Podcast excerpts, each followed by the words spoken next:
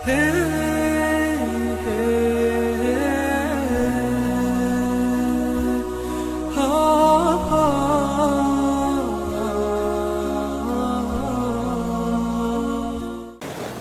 الطالبين لله تعالى. الحمد لله رب العالمين والصلاة والسلام على سيد المرسلين سيدنا محمد وعلى آله وصحبه الطيبين الطاهرين وبعد لله تعالى. كيف ترد على من يمنع التأويل مطلقا؟ المشبهة المجسمة من شأنهم أنهم يقولون لا تأويل لا تأويل لا تأويل على زعمهم أن كل النصوص المتشابهة تبقى على ظاهرها. وكما سبق وبينا هذا يؤدي إلى التناقض والتعارض في النصوص إذا حمل كل نص على ظاهره. وقلنا إذا لابد من التأويل إما من التأويل الإجمالي وإما التفصيلي. والإجمالي معناه صرف الآية عن المعنى المتوهم الذي يتبادر إلى الذهن حين تسمع هذه الآية المتشابهة أو هذا الحديث المتشابه من دون تعيين معنى. كأن يقال الرحمن على العرش استوى بلا كيف.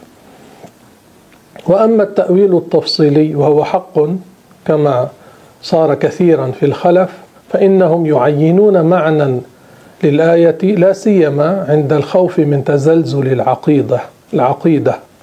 وحفظا للعقيدة من التشبيه والتمثيل من الوقوع في التشبيه والتمثيل في حق الله.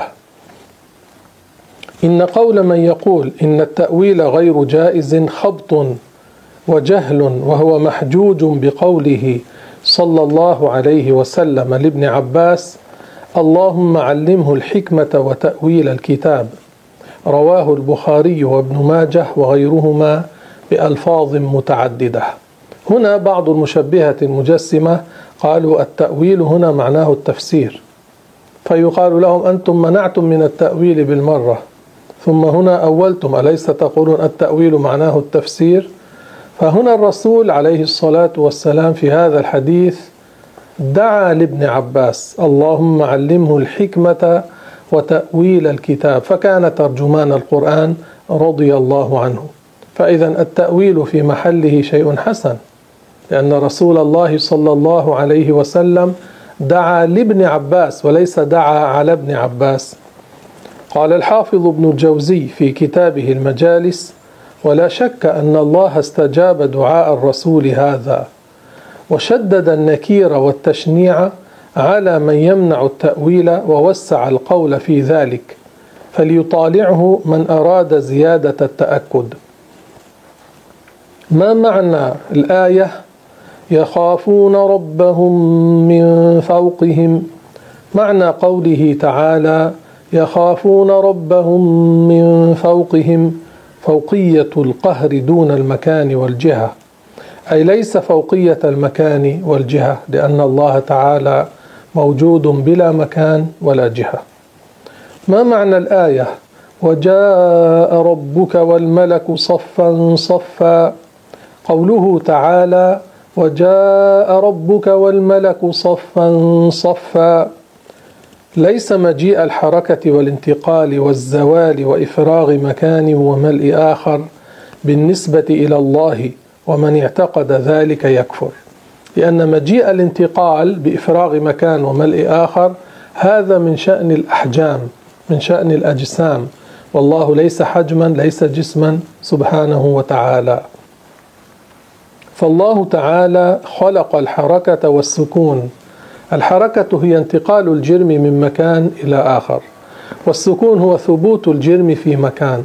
والله خلق الحركة وخلق السكون فلا يجوز أن يكون متصفا بالحركة ولا بالسكون. وكل ما كان من صفات الحوادث فلا يوصف الله تعالى بالحركة ولا بالسكون. والمعني بقوله وجاء ربك جاء أمر ربك أي أثر من آثار قدرته. وقد ثبت عن الإمام عن الإمام أحمد أنه قال في قوله تعالى وجاء ربك إنما جاءت قدرته. رواه البيهقي في مناقب أحمد وقد مر ذكره. ما معنى قوله تعالى؟ وهو معكم أينما كنتم. معنى قوله تعالى وهو معكم أينما كنتم الإحاطة بالعلم وتأتي المعية أيضا بمعنى النصرة والكلاءة كقوله تعالى إن الله مع الذين اتقوا أن ينصرهم يؤيدهم بنصره. ليس معناه أن الله مع المتقين بالذات لأن هؤلاء المتقين هم بشر خلق من خلق الله لهم مكان لهم جهة. فلا يجوز أن يكون المعنى أن الله بذاته معهم وليس المعني بها الحلول والاتصال ويكفر من يعتقد ذلك لأنه سبحانه وتعالى منزه عن الاتصال والانفصال بالمسافة. فلا يقال إنه متصل بالعالم ولا منفصل عنه بالمسافة لأن هذه الأمور من صفات الحجم. والحجم هو الذي يقبل الأمرين والله جل وعلا ليس بحادث. نفى ذلك عن نفسه بقوله ليس كمثله شيء. ما معنى الله أكبر؟ لا يوصف الله تعالى بالكبر حجما ولا بالصغر ولا بالطول ولا بالقصر لأنه مخالف للحوادث أي لا يشبه المخلوقات بأي وجه من الوجوه. ويجب طرد كل فكرة عن الأذهان تفضي إلى تقدير الله تعالى وتحديده. فقولنا الله أكبر معناه أكبر من كل كبير قدرا ودرجة وقوة وعلما لا امتدادا. وهذا مراد السلف بقولهم في الآيات المتشابهة أمروها كما جاءت بلا كيفية. ليس معناه أن له كيفية ليست معلومة لنا لا.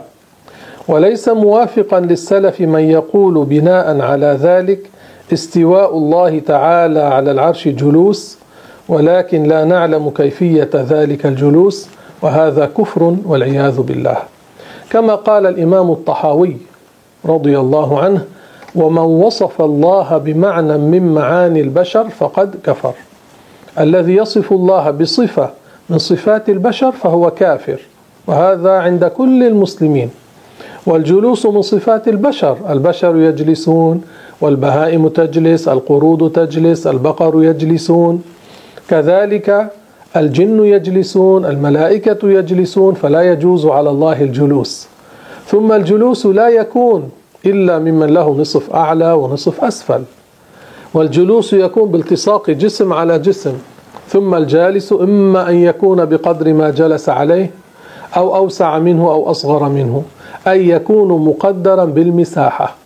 وما كان مقدرا بالمساحة يحتاج إلى من قدره بالمساحة التي هو عليها بدل غيرها مما يجوز عليه عقلا. ومن يحتاج إلى غيره لا يكون إلها. فالله سبحانه وتعالى مستحيل عليه الجلوس أو القعود أو الاستقرار أو الكون في الجهة أو المكان. قد يقول قائل لما كل هذا التفصيل؟ ونحن ما خطر في بالنا هذا. هذا التفصيل للحاجة إليه.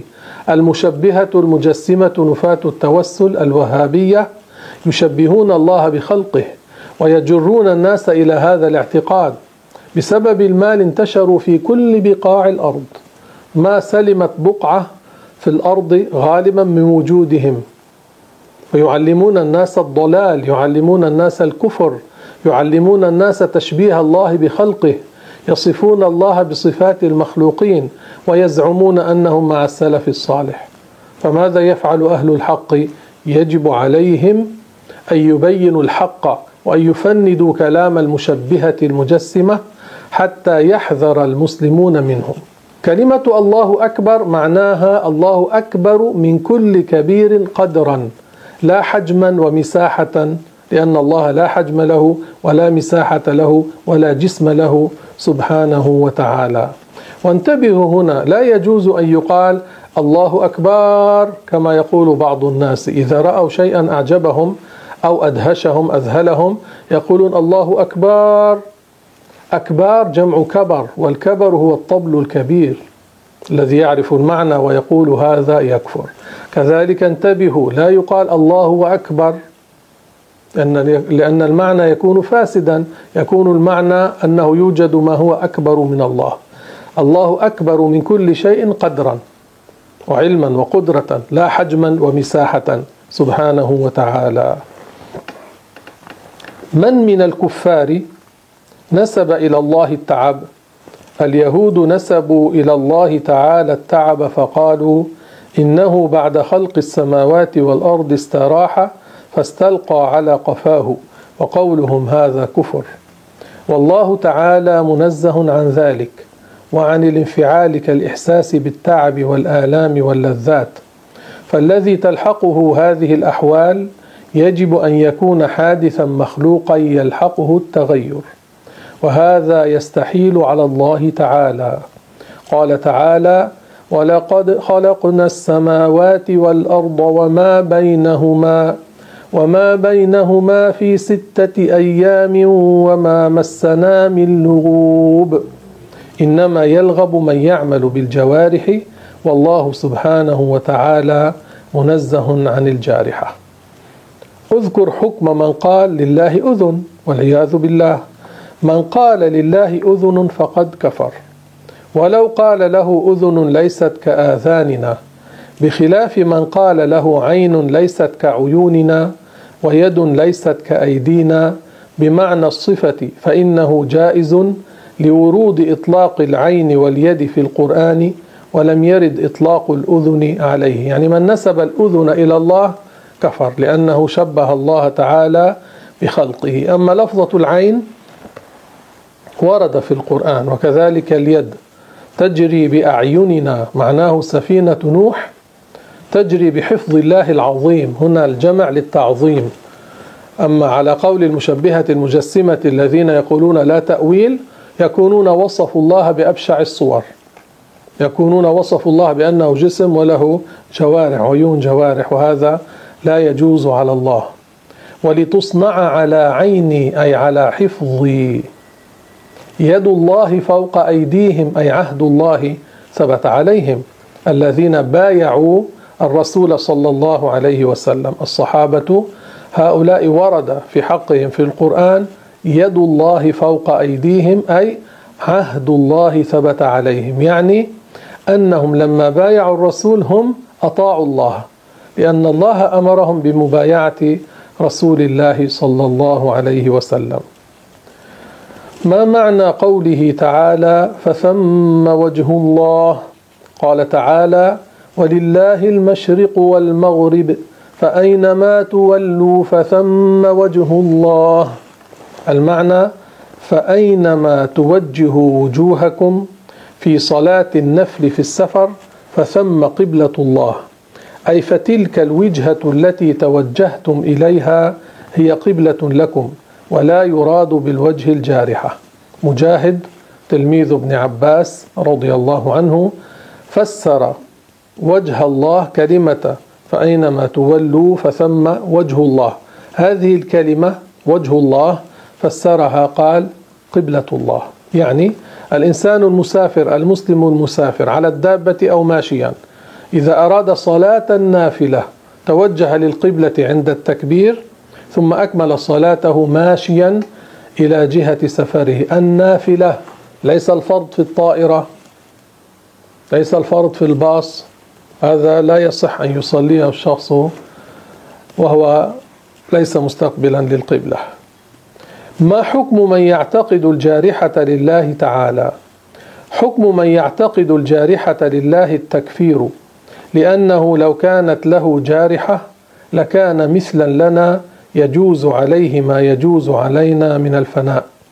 وقد يراد بالوجه الجهة التي يراد بها التقرب إلى الله تعالى كأن يقول أحدهم فعلت كذا وكذا لوجه الله ومعنى ذلك فعلت كذا وكذا امتثالا لأمر الله تعالى. ويحرم أن يقال كما شاع بين الجهال افتح النافذة لنرى وجه الله. هذا لا يجوز.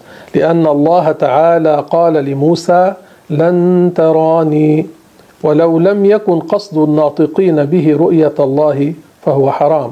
كذلك لا يجوز ما يقوله بعض الناس نريد أن نشم رائحة ربنا. وحكمهم على حسب فهمهم.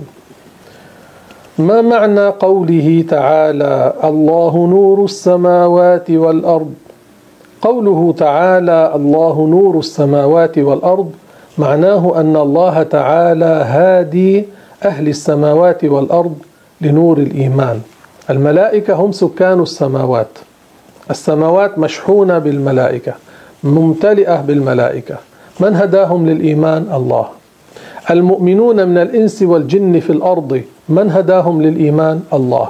فقال الله الله نور السماوات والأرض أي هادي أهل السماوات والأرض من المؤمنين إلى الإيمان. ويدل على ذلك السياق. يهدي الله لنوره من يشاء أي للإيمان. رواه البيهقي عن عبد الله بن عباس رضي الله عنهما. فالله تعالى ليس نورا بمعنى الضوء بل هو الذي خلق النور.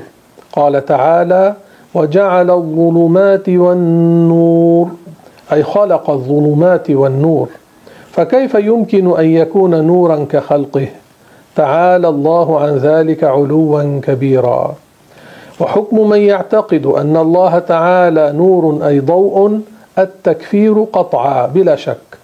وهناك العديد من العقائد الكفرية كاعتقاد أن الله تعالى ذو لون أو ذو شكل كل هذا من الاعتقادات الكفرية. فليحذر الإنسان من ذلك جهده على أي حال. ما أصرح دليل في القرآن على أن الله ليس حجما كثيفا ولا لطيفا. هذه الآية. الحمد لله الذي خلق السماوات والأرض وجعل الظلمات والنور. جعل هنا معناها خلق السماوات والأرض من الأجسام الكثيفة التي تضبط باليد تمسك باليد. خلق السماوات والأرض وجعل الظلمات والنور خلق الظلمات والنور إشارة إلى الأجسام اللطيفة التي لا تضبط باليد لا تمسك باليد كالنور والظلام والروح والجن والملائكة إذا كانوا على أصل خلقتهم. أصرح دليل على أن الله ليس حجما كثيفا كالسماوات والأرض وليس حجما لطيفا كالظلمات والنور. فمن اعتقد أن الله حجم كثيف أو لطيف فقد شبه الله بخلقه والآية شاهدة على ذلك. أكثر المشبهة يعتقدون أن الله حجم كثيف وبعضهم يعتقد أنه حجم لطيف حيث قالوا إنه نور يتلألأ. فهذه الآية وحدها تكفي للرد على الفريقين. والله تعالى أعلم وأحكم. هللوا وصلوا على رسول الله صلى الله عليه وسلم واستغفروا للمؤمنين والمؤمنات.